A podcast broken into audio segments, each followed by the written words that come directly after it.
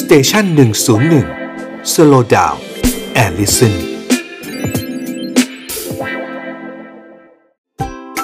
Health and History กับหมอต้น นายแพทย์กฤษดาซื่อรามพุทธ สวัสดีครับสำหรับในเรื่องของ Health and History ในตอนนี้นะครับ เราจะคุยกันถึงเรื่องของประวัติศาสตร์ การอดอาหาร หรือว่าการคุมน้ำหนักลดน้ำหนักตัวในหน้าประวัติศาสตร์ครับที่ผ่านมา ในยุคใหม่เราอาจจะเคยได้ยินในเรื่องของการลดน้ำหนักการดูดไขมันนะครับ การทำมีโซ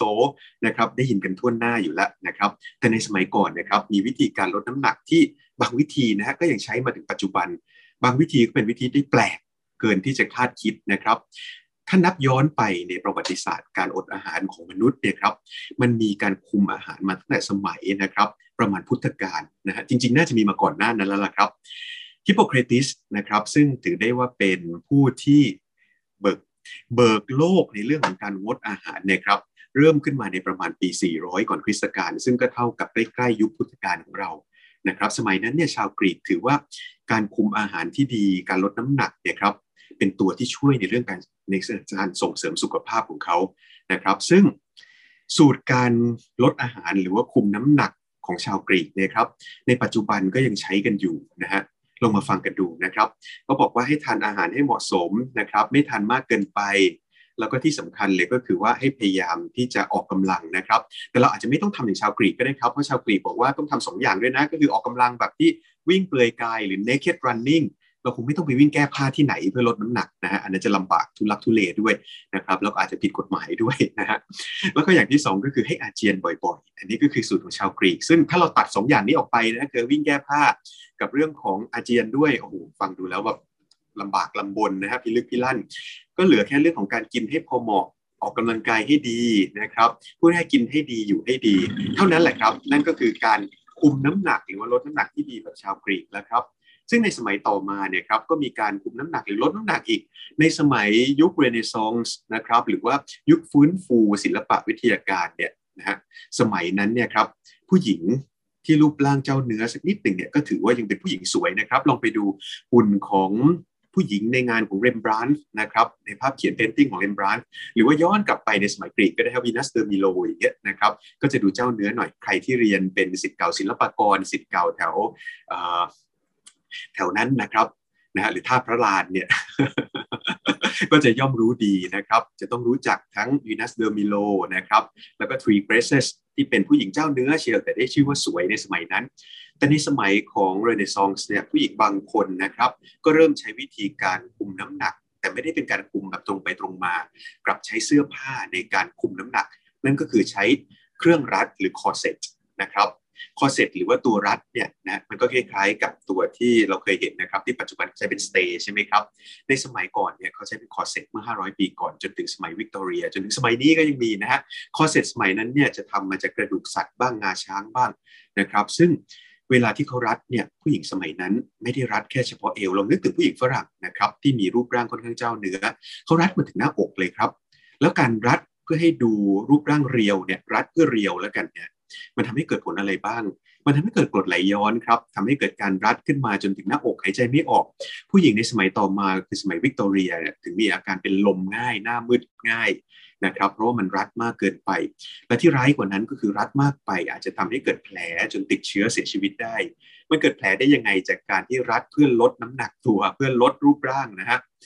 เพราะว่าเวลาที่รัดมาจนถึงหน้าอกหรือรัดตัวเนี่ย เวลาตัวคอเซ็ตมันรัดแน่นมากเนี่ยครับลองนึกถึงคอเซ็ตมันเป็นซี่ๆนะฮะพอมันรัดแน่นมากเนี่ยตัวซี่ที่ทำมาจากกระดูกสัตว์หรือเขาสัตว์หรือว่างาช้างเนี่ยมันจะไปบดลงบนเนื้อพอบดและเบียดเนี่ยครับมันจะทำให้เนื้อนั้นเนี่ยปลิ้น แล้วก็เกิดแผลขึ้นมาครับนะพอเกิดแผลขึ้นมาอย่าลืมว่าในสมัยเรเนซองส์นะครับในสมัยวิกตอเรียตอนต้น มันไม่มียาฆ่าเชื้อ รักษาแผลได้ ผู้หญิงหลายคนในสมัยนั้นจึงเสียชีวิตได้จากอุปกรณ์ที่ช่วยทำให้รูปร่างเพรียว และรูปร่างสลิมนี่แหละครับนะฮะต่อมาพอถึงในสมัยที่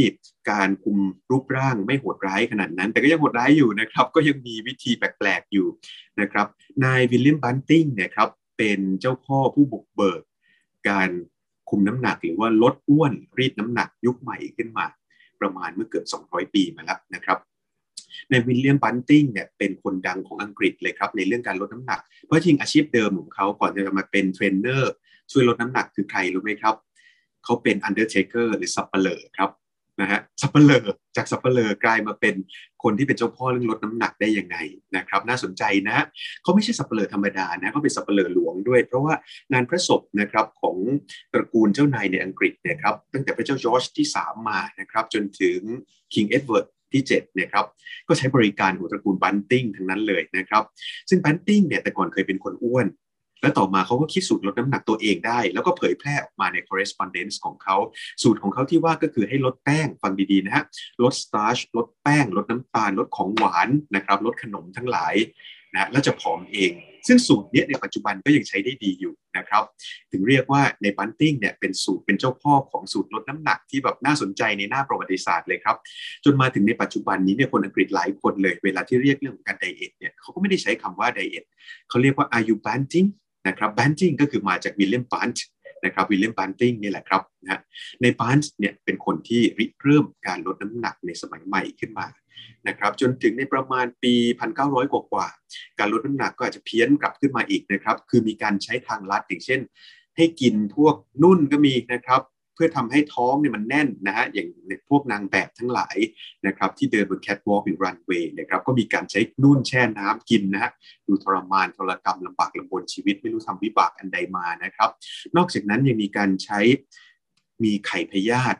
ที่เอามาทำเป็นเหมือนกับใส่แคปซูล แล้วก็ให้คนไข้กินเพื่อที่จะลดน้ำหนัก เพราะว่าใครที่เป็นพยาธิเนี่ยก็มักจะผอมใช่ไหมครับฝรั่งก็คิดเหมือนคนไทยแหละ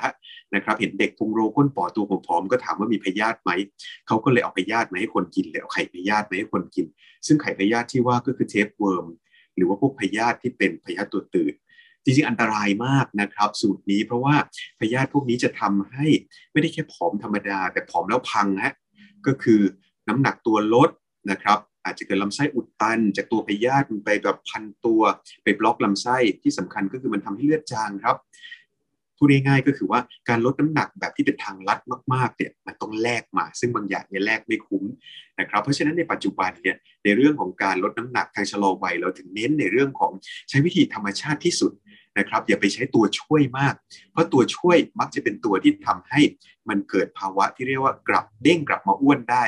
นะครับมีการรายงานพบว่าคนที่ลดน้ำหนักไปแล้วเนี่ยครับสามปีผ่านไป 97%ของคนที่เคยลดน้ำหนักได้จะกลับมาอ้วนอีก เพราะฉะนั้นให้ระวังให้ดีเลยนะครับ ในเรื่องของการที่คุมน้ำหนักแบบที่ใช้ตัวช่วยมากๆ หรือคุมน้ำหนักแบบผิดวิธีมากๆ ถ้าใครที่อยากจะคุมน้ำหนักให้ดี